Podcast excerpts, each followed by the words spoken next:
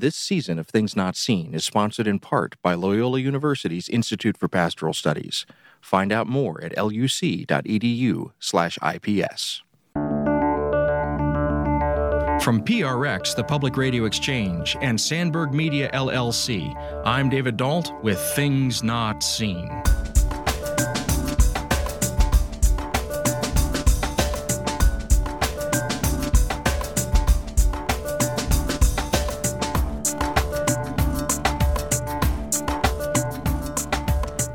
On today's show, the language of a centuries old book, first compiled in 1549, stirs the souls of two 20th century poets. They in turn help to shape the revision of that book and its language for generations to come. Stay tuned.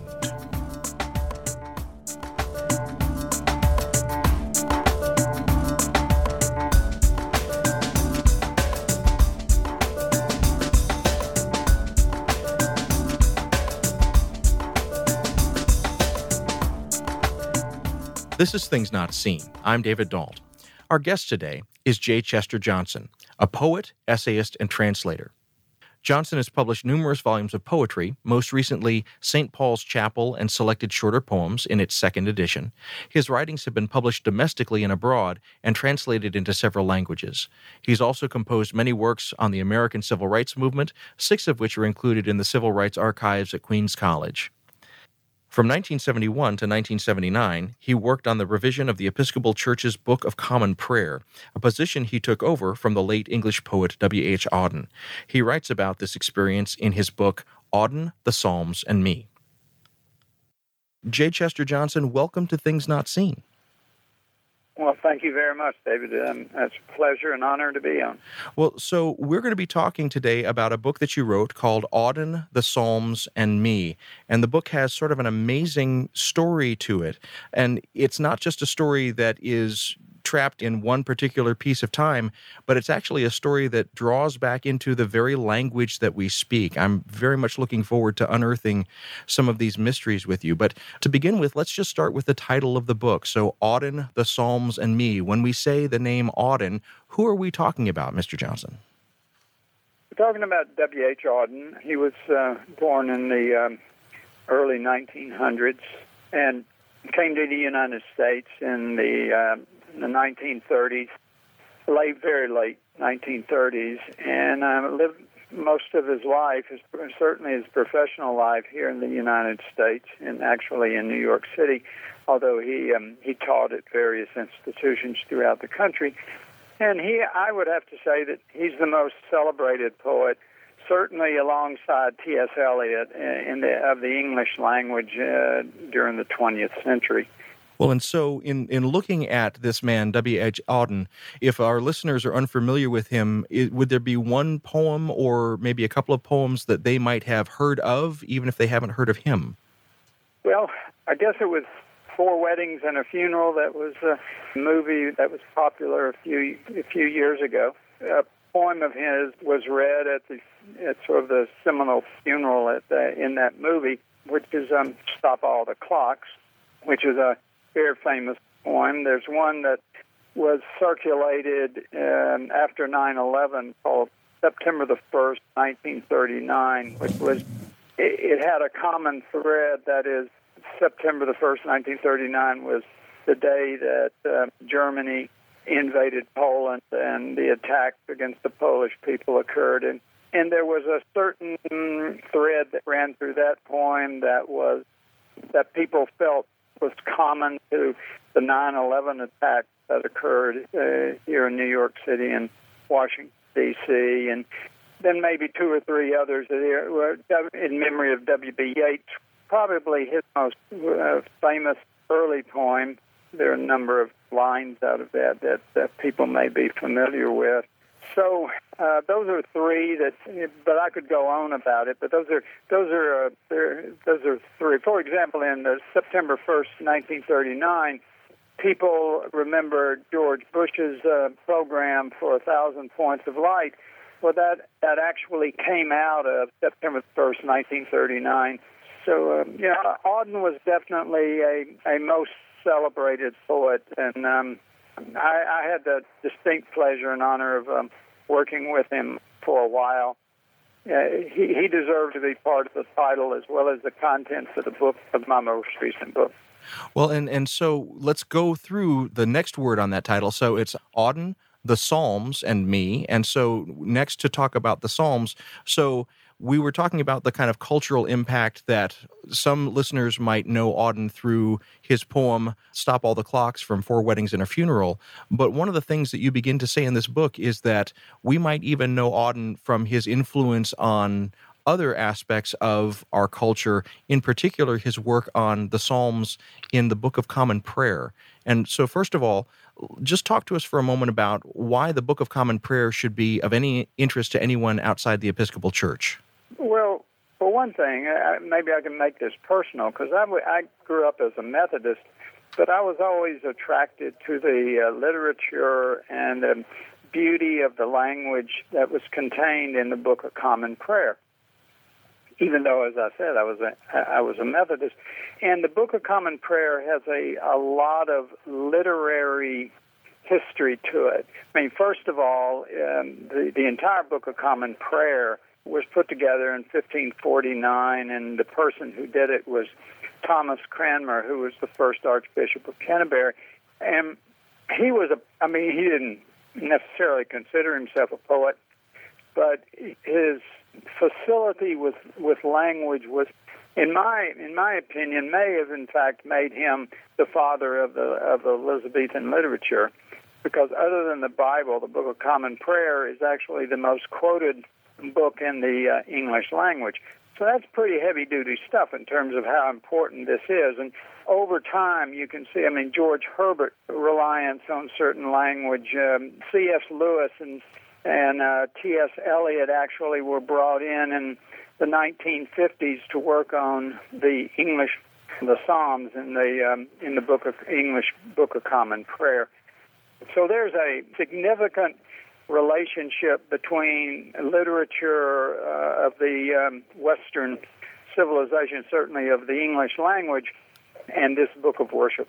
Now, when we say it's the most quoted book, I want to make sure that the listeners are clear on what you mean. Do you mean that people are literally borrowing phrases from the book, or are people, did it help to shape the way in which spelling or certain types of words were used? What do we mean when we say it's the second most quoted book in the English language?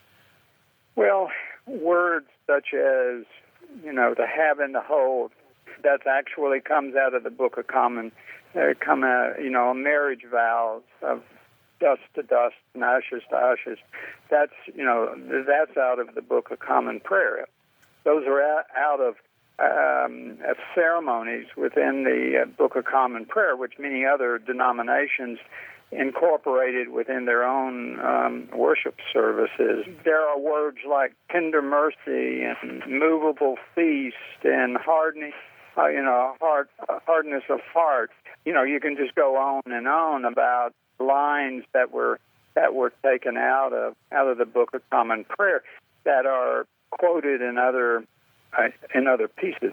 This is amazing because I I would have thought that the genesis of those kinds of phrases would have come more from Shakespeare. So I'm I'm amazed that that uh, a religious book. I get maybe I shouldn't be amazed that a religious book is so fundamental and foundational because when you when you said some of those phrases like ashes to ashes, dust to dust, or to have and to hold, it's almost like that's the water that we're swimming in. It's it's hard to believe that those words even had an originary point, and to to realize that it's there in this book. That's mind blowing to me.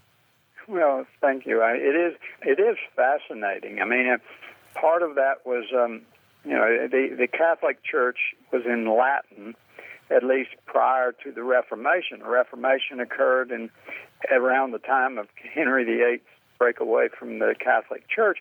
So there was a lot of this translation that was going on, and language like that, while it's derivative of Latin, it had its own. And those phrases came either in, in the form of the prayers, what's known as collect in the Book of Common Prayer, or they were written by a translator named Miles Coverdale, who had translated the Great Bible of 1540, and it was those psalms that went into the um, went into the Book of Common Prayer. So it's those those two. They're really giants, and um, what I consider the crucibles against which one would um, would measure uh, how recent translations have um, have done.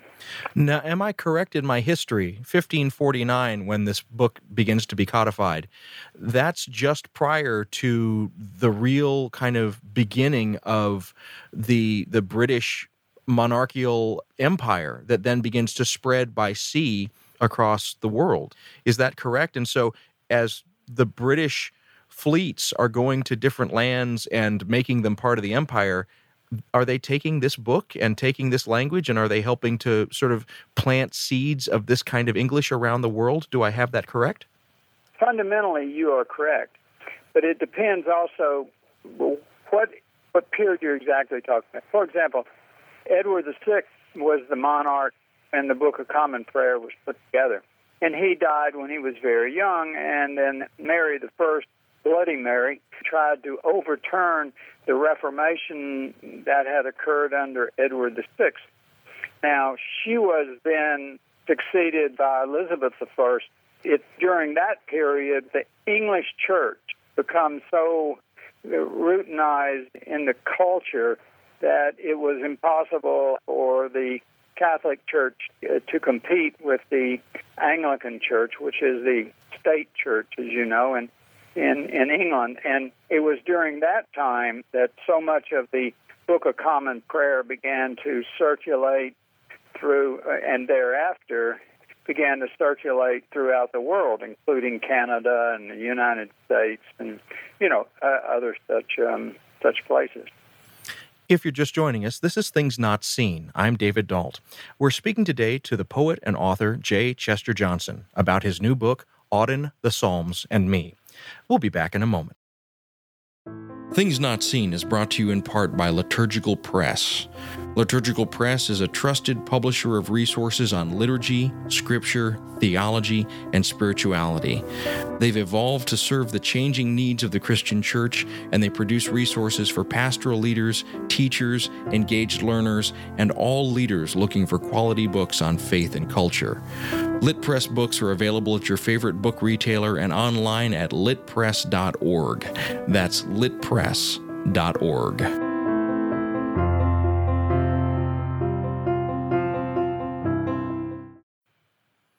This is Things Not Seen. I'm David Dault. We're speaking today to poet and author J. Chester Johnson about his new book, Auden, the Psalms, and Me.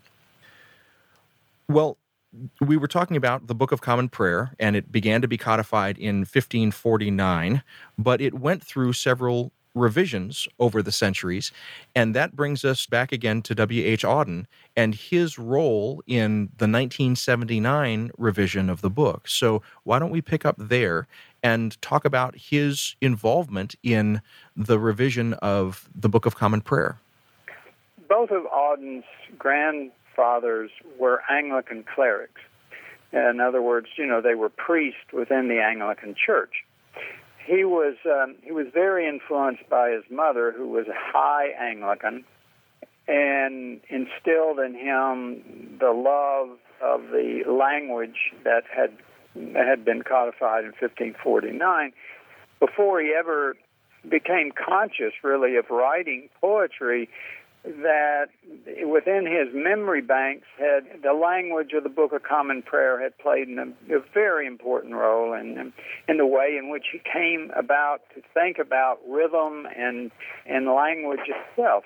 There had been very few major revisions to the Book of Common Prayer, and Auden was very concerned about the extent to which revisions would occur and he had deep uh, reservations about that.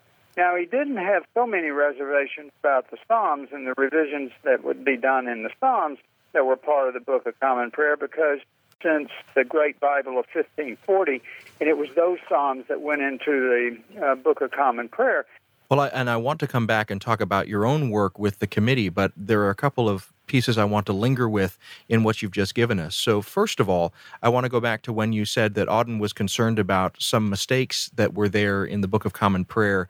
For some of our listeners, that might that might be jarring to hear that some scripture might have a mistake in it. When we use that kind of phrasing, what are we saying specifically? What what are the kind of mistakes that we're talking about? Well, and, and bear in mind, I worked on the Psalms, so uh, my examples will would be um, uh, will relate to the um, to to those instances.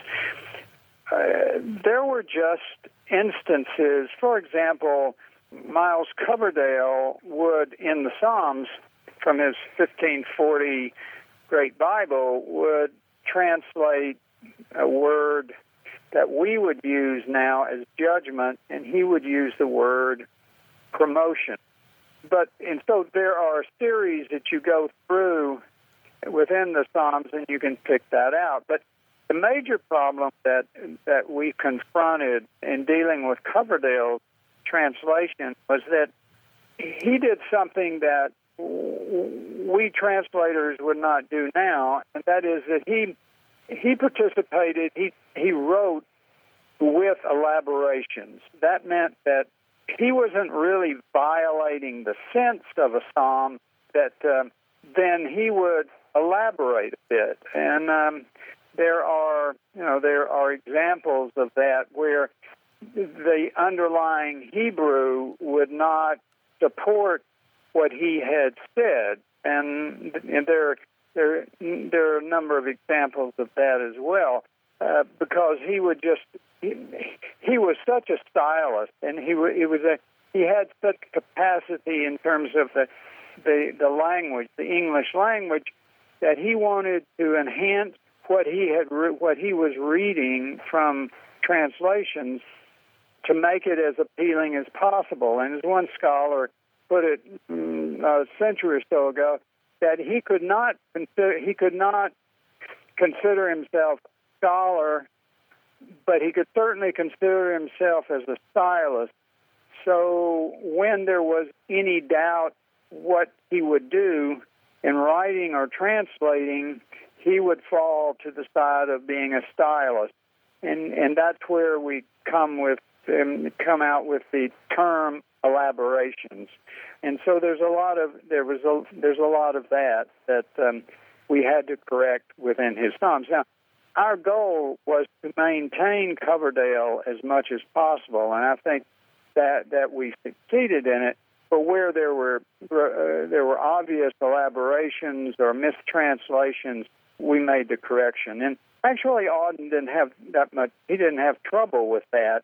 Where um, although he would forgive Coverdale more in terms of elaboration than the committee would as a whole. And so when Coverdale is making these choices, so he he takes promotion instead of judgment as the word choice. Is that a factor of English being in flux at the time and there being a wide open vista about what words could be chosen or was this really something that we could put squarely on the shoulders of him just choosing language that was stylistic as opposed to accurate? It's that's an excellent question. Part of it was uh, his own decision and conclusion about what that word should be. But bear in mind, uh, i was going to use the word mystery, but it's uh, the unknown factor about the Great Bible of 1540 and and all, particularly the Psalms, which are distinctly he, uh, Hebrew poetry he was not a Hebrew scholar. He w- he knew Greek, Latin, and German. And um, the Lutheran Bible had been, because bear in mind, we're in the midst of the Reformation at that time, and Luther had put together his, the Bible uh, about mm, 20 years before uh, the 1540 Bible came out. And so Coverdale largely relied on retranslating the Greek, Latin, and German to come up with his psalm. So some of the mistakes that he put into in into the 1540 Great Bible are really mis- his carrying forward mistakes that had been made in earlier translations. But most of them, I don't want to overdo that. I, a lot of them, as I said, were simply a function of his being such a stylist that he wanted to rely on his poetry. And people loved that. And for 400 years, that's exactly what we had. I mean, the, the King James Version relied very heavily upon up, upon Coverdale's language, even uh, because it had been so inculcated within the English language and the English ear. So they were, you know, they made some slight adjustments and used it as a foundation. Coverdale's um, Psalms uh, within King James version. So um, he he is, you know, he was deeply a force within uh, for a better part of you know 400, 500 years in terms of uh, the English language as reflected in the certainly within the Psalms. Well, and what I love about this is we have W. H. Auden, who has been, uh, by your description, deeply shaped by this language. And then he gets the opportunity to turn around and help to preserve and shape and pass on this language to subsequent generations by working on the revision of the Book of Common Prayer in the late 1960s and early 1970s. Do you have a sense of how he felt about that? Did you ever have a chance to talk to him about about how he felt about that? Well, my book cites letters between uh, from Auden to me. Uh, we maintained, even though um, I took his place and we never served, uh, we never served at the same time. We communicated quite a bit, and so I, uh, I I'm aware of of his views, not just in terms of the letters, but his views generally speaking. And first of all, he was too much a scholar to discount the need to uh, uh, revise Coverdale's Psalms. He knew there needed to be changes. But it's a matter of degree. And I think the committee as a whole was more inclined to make more changes than Auden felt comfortable doing. Although he, as I said, he was on the committee for three years, and there are a number of examples of of um, where he made adjustments. But the other thing that concerned him was that Auden felt, as far as liturgical language, liturgical composition, that the 16th century was much better in drafting that language uh, because ceremony, he, he had this, it's a very interesting view. He felt that great liturgical writing was bound up in ceremony and that the that the 16th century treasured ceremony in a way that the 20th century never did that the 20th century was an informal and continues to be a very informal century.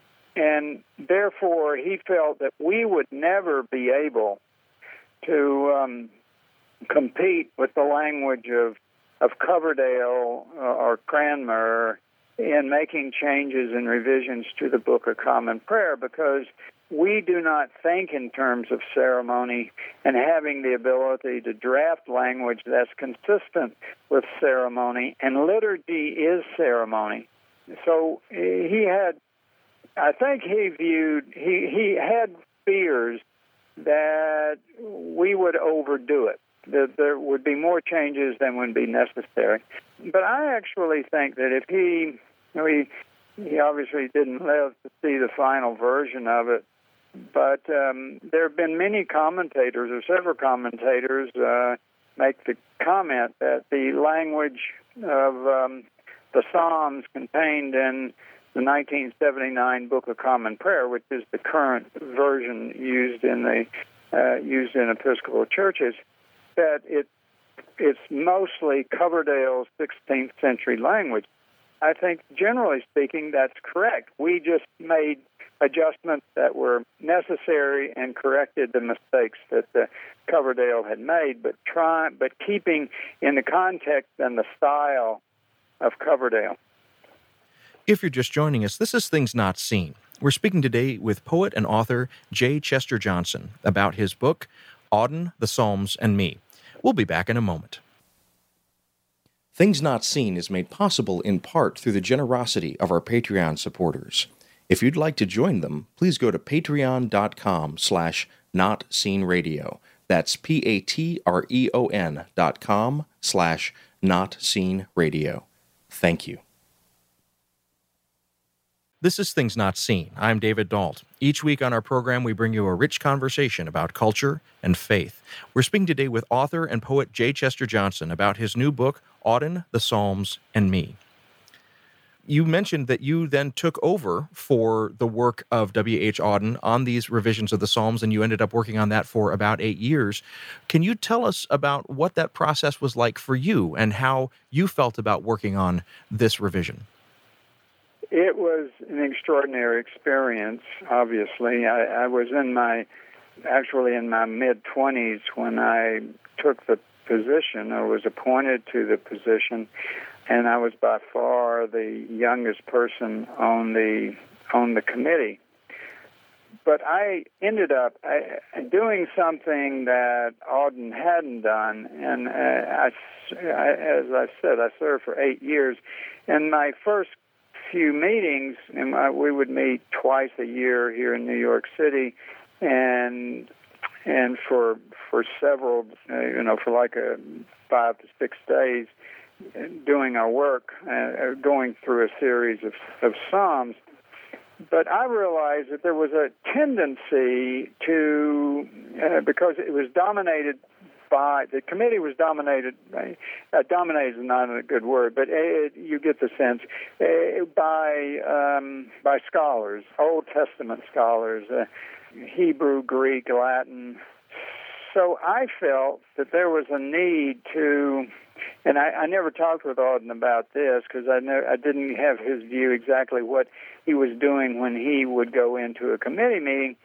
But what I did was I felt that we should take and just look at the, uh, not incorporate, but look at the way in which recent and respected translations of the Psalms had rendered these lines that were questionable from Coverdale so that we could get a sense of refined poetry, that there's a great deal of there's a I felt that that showing scholars the variety of poetry in translation or even the absence of poetry in translation would sensitize the committee to that language and the nuances of poetic structure and results and that's what I did. I, I, I, I, all the psalms I prepared like um, a compendium of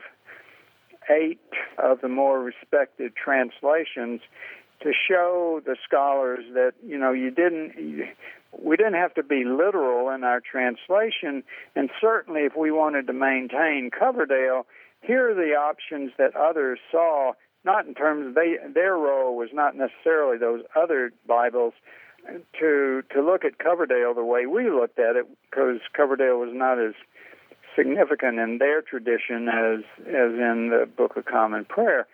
I know that when I walked out of out of that process that the Psalms echo in my consciousness and subconsciousness on an ongoing basis, and I'm I have no doubt that uh, the the rhythm and process of the way in which Coverdale brought the language together uh, had a had a continuing influence on the way that I I viewed uh, English and and the way that that I would write the word myself. When I say the word, I mean the my own poetry what I'm fascinated by in the description that you've just given, particularly this process that you did of, of gathering together these respected translations.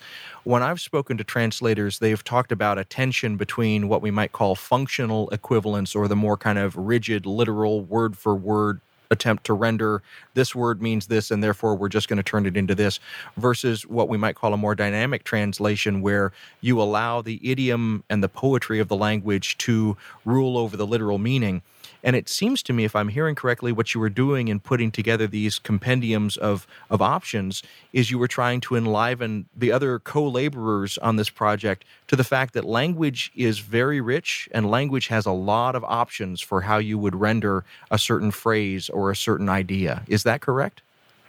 That, that's correct. You're exactly right about that. And uh, um, I and the use of, you know, I use the word elaborations for Coverdale, but one could use the dynamic, your word of the dynamics of of uh, letting the the sentiment push forward, extrude into the into the process of the of the um, translation.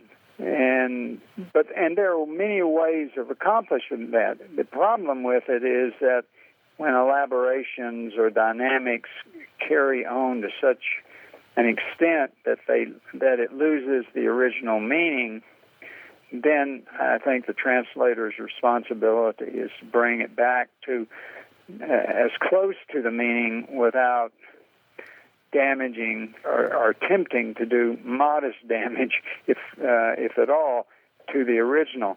Now, one of the issues with with Hebrew versus English is the the Hebrew poetry that we inherited had sh- uh, shorter lines. I mean, we the Hebrews believed in, in, in shorter lines of verse and in and and in I guess shorter speech patterns and they would have maybe two to three beats per line. But the American and English ear is uh, is much more comfortable with you know four, five, even six beats per line, and so we had that that was an issue we needed to deal with in terms of how the because if we tried to uh, reflect precisely what the Hebrew poetry said, we would end up with a truncated version of the Psalms. And bear in mind that we use these Psalms for recital, that is, recitation in services where the congregation re- repeats and uh, maybe the the priest will say one line and then the um, congregation will repeat it or there are various ways of doing that. And in addition to that there is the plain song which is a way of chanting the Psalms, plus the Anglican chant, which is uh, was developed uh, in the late 16th century, probably early 17th century, which allows people to harmonize the um, the uh, the Psalms, and so we needed for this to be singable as well, and we did have a musicologist who would work with us uh, would attend our meetings, and uh, that responsibility uh, would not total responsibility because we would all be participating in it, but how how best could these the lines be reflective of singability and with truncated lines of two to three, uh, you know, two or three beats would not make them as singable and as chantable as what you would find in the Book of Common Prayer now.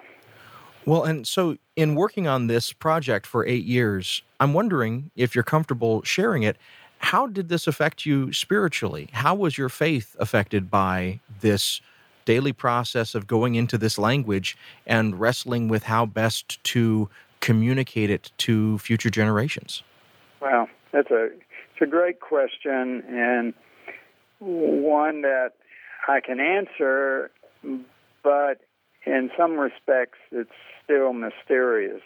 Um, I actually read Psalms every day, even now, and I read them, you know, probably over. I, I don't do them every month. A, there is a cycle among monks and to do them, there. but I, I read them. You know, I probably finish them every every other month, and I they have become there's so much in the Psalms. I mean, they're poems, and a lot of people consider them, you know, something other than poems. Uh, I, you know, I've heard people talk, and there are actually dom- denominations that will eliminate certain psalms within the 150 Psalter.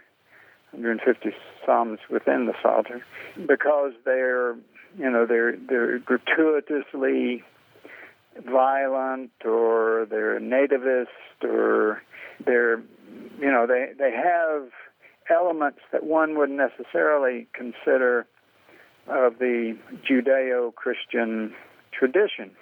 But these are psalms. We're not looking at them as catechisms and they're but they are you know it's the experience of of these poets who wrote so beautifully about their experiences and um, and that they and their faith.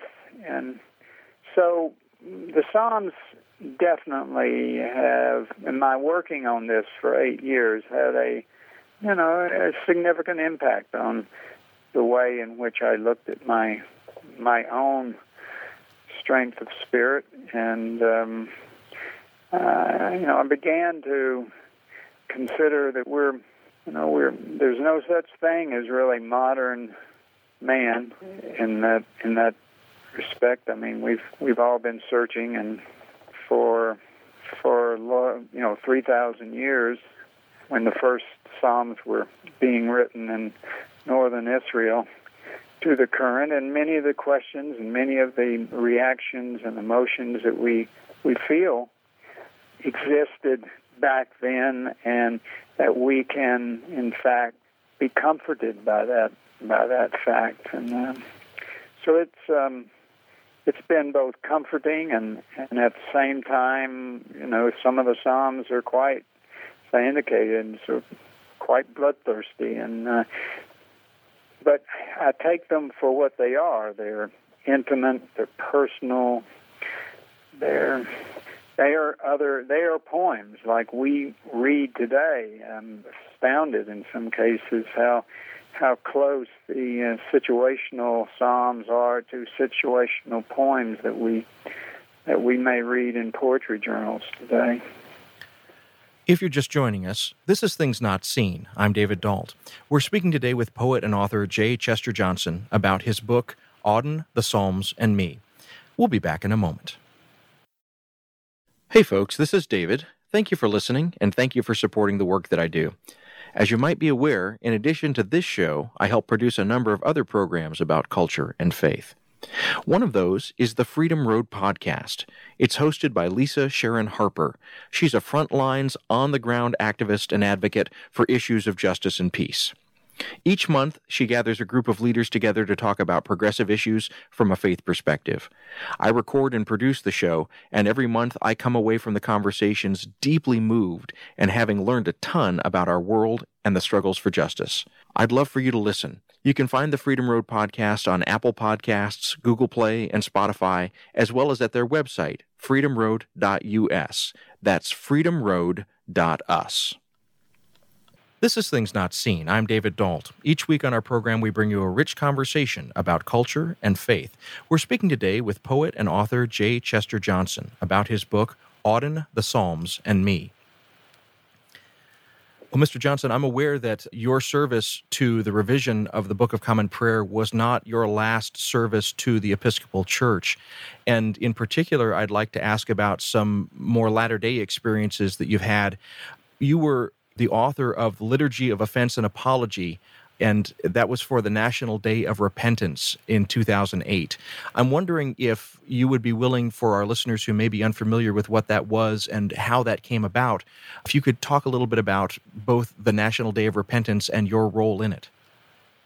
Well, the Episcopal Church decided that it would apologize for its role in transatlantic slavery and related evils through its General Convention. The General Convention is the authorized meets every three years. It's made up of delegates from all over the country, and and um, they passed a resolution that um, the national church, as well as the diocese, individual dioceses, would be expected to apologize for their for the church's institutional role in in, in, in slavery and related evils. And, and for on the national basis, they decided to the church decided to hold a, um, a national service on October the 4th, 2008, where bishops would come in from around the country and there would be a um, an official service conducted by the presiding bishop. But in order to to create a message of redemption, desire for redemption, repentance, there was a need to put a litany together of poetry and prose. And I was asked if I would write the litany of offense and apology for the day of repentance and uh, for the Episcopal Church, which I did. And we the event was held at the first African American Episcopal Church in the country. Um, that was down in Philadelphia, and um, so that event was um, was held and utilized my litany of of offense and apology. It was a little, you know, some some ways I was a bit controversial in that respect. I'm a, you know, I'm a white Southerner. I grew up along the Mississippi River in Ar- southeast Arkansas, in so-called Mississippi River Delta, and I grew up in a segregated society. And you know, what is what is this person doing writing the litany? And yet, on the other on the other hand, there was the argument: well, who would be better able to write the litany than a white Southerner? And, you know, there was a little controversy in the church about my writing it. But when the litany came out and people read it and responded to it, um, the controversy sort of disappeared. So, as you were writing this, I mean, I recognize that some people were pushing back against you on sort of identity grounds, but how did it feel for you to be a white Southerner raised in a racist uh, community on the banks of the Mississippi River. How did it feel for you to be writing this? Well, in some ways, it has. It, it, by doing it, there was a deeper act of repentance on my part. I mean, I I have uh, civil rights has always been an important function in my life, and I don't have to go through that, but it's been an important element. And yet, you know, I I I come from a family. I mean, uh, on both sides of my family who'd been in Arkansas for years, and there were slave owners, and and my grandfather, my maternal, my father died when I was one. My maternal grandfather and and his wife um, took me in, but I'm saying talking about my maternal grandfather because he was the one who actually took care of me. He had retired, and I later on found out that um, he had participated in a race massacre. And, you know, these are things in your background that while you didn't personally do it, you, know, the, there are uh, crucibles that occur in your life that bring to bear those inheritances that you would prefer didn't belong to you. But uh, so writing this had, you know, goes beyond sort of a cathartic experience to a much more spiritual depth. Of, of it was a part of me realized that there was an element of repentance involved, and um, not necessarily for me individually, but certainly what I represented to a lot of people, and that is being white Southerner and whose um, whose background includes the elements that I've just recited in terms of of um, you know, and, and my maternal grandfather, whom I adored, he, I mean, but he, I lived, he basically took care of me for five or six years. You know, he was a member of the Ku Klux Klan, and um, uh, so it, it was very personal. And um, but at the same time, I'm just so thankful to the Episcopal Church that it gave me the opportunity to to write a piece that had this repentive nature to it for my own self. I'm wondering is is there one or two psalms in particular that that you come back to that give you particular strength or hope? Yes, 139, uh, there are many wonderful lines in it, but if I take the wings of the morning and dwell in the othermost parts of the sea, even there you will lead me, your right hand will hold me fast.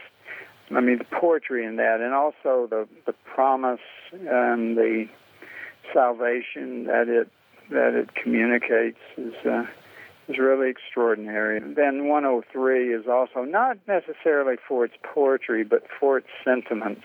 Well, J. Chester Johnson, I want to thank you for your service to the church. Your book, Auden, the Psalms, and Me, is powerful. I, I learned a great deal from it, and I hope that our listeners will will pick it up. But I just want to thank you so much for taking a few minutes to speak with us today.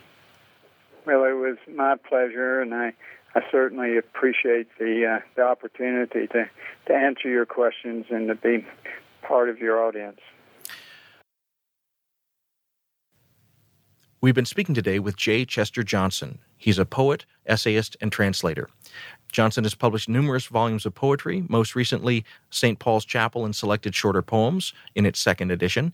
His writings have been published domestically and abroad and translated into several languages. He has also composed many works on the American Civil Rights Movement, six of which are included in the Civil Rights Archives at Queens College.